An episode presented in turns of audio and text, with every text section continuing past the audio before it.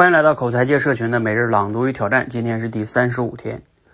自我批评会损害我们的自信。如果我们总是用一些苛刻的标准来评判自己，我们就会经常因为达不到自己满意的要求而产生消极的自我情绪。这些情绪积累多了之后呢，就会变成消极的自我信念。消极的自我信念一旦形成呢，我们就会倾向于用否定和怀疑的态度去看待自己，这就使得我们越来越不自信，甚至是讨厌自己。还有更为重要的一点，那就是自责和自我批评会导致严重的内耗。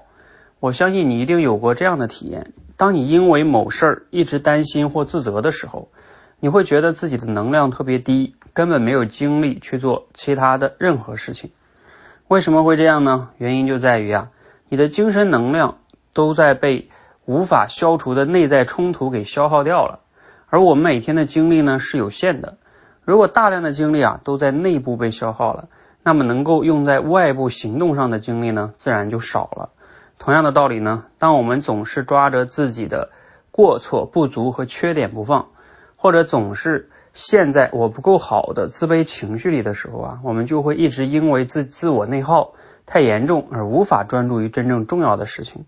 假如这个时候呢，我们能够选择原谅自己，选择接纳自己的缺点和不足，那么我们的精力就能从内耗中释放出来。所以我们并不需要担心自我接纳会不会导致自我懈怠，因为自我接纳真正的作用其实是帮助我们从所谓的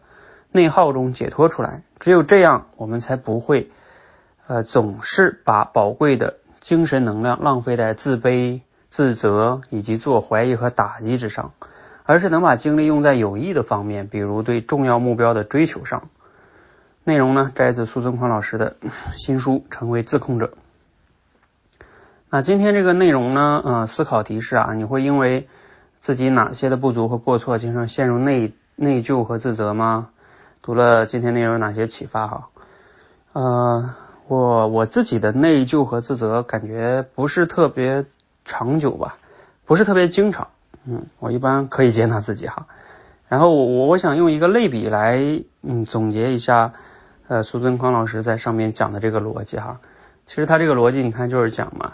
每个人的自我精力有限，如果你总是在那里自我内耗、自我否定、自卑，陷入到这样里边呢，你就没有更多的精力去应付外面的更重要的事情了。这个逻辑可以用一个类比来形容我想了半天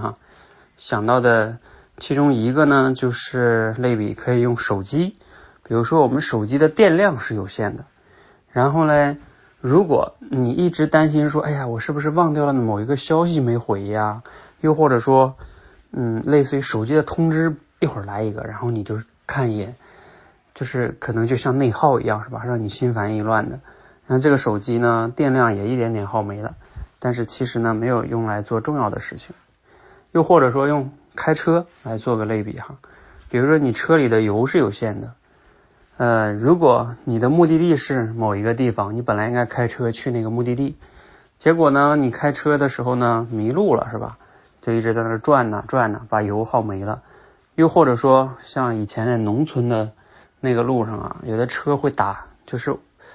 陷在泥土里边出不来了，就下雨天像这种它就一直在那空转这种也是内耗就没有去到达目的地，油也被耗没了。我们的精力也一样没有去做重要的事情，结果呢陷入到自我怀疑、自我否定之中，精力也慢慢耗掉了，重要的事也没有做。所以我们要学会自我接纳，少一点的自我批评跟否定，这样才能有精力去做重要的事情你理解了吗？欢迎留言分享你的感受和收获也欢迎加入到我们的社群，一起每日朗读与挑战。谢谢。